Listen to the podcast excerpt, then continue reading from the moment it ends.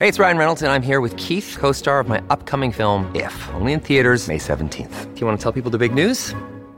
All right, I'll do it. Sign up now and you'll get unlimited for $15 a month and six months of Paramount Plus Essential Plan on us. Mintmobile.com slash switch. Upfront payment of $45 equivalent to $15 per month. Unlimited over 40 gigabytes per month. Face lower speeds. Videos at 480p. Active Mint customers by 531.24 get six months of Paramount Plus Essential Plan. Auto renews after six months. Offer ends May 31st, 2024. Separate Paramount Plus registration required. Terms and conditions apply if rated PG. Yeah, I, I, I have to agree with what Aidan said about uh, the way that it unfolded. I mean, obviously it was hampered by some really unseasonable rain up here in, in Auckland where it uh, hardly ever rains.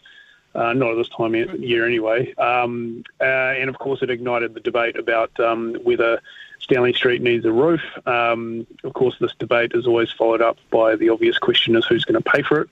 Uh, and given Auckland Council's um, relationship with building sports infrastructure, I can't see that anyone writing a cheque for that anytime soon.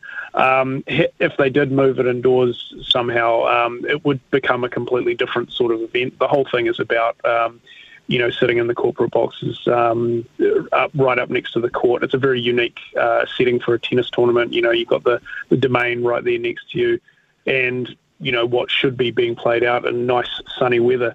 Uh, and while you sip champagne there, and that's why everyone enjoys going to it. So I think moving the whole thing inside would would completely transform it. Um, yeah, Aidan did mention um, the sort of restrictions that they're under with it being a 250 uh, tournament at the moment um, and the changing kind of landscape of the tennis uh, setup with the United Cup happening over in Australia at the same time, which means that it might be a little bit more tricky to get big name players.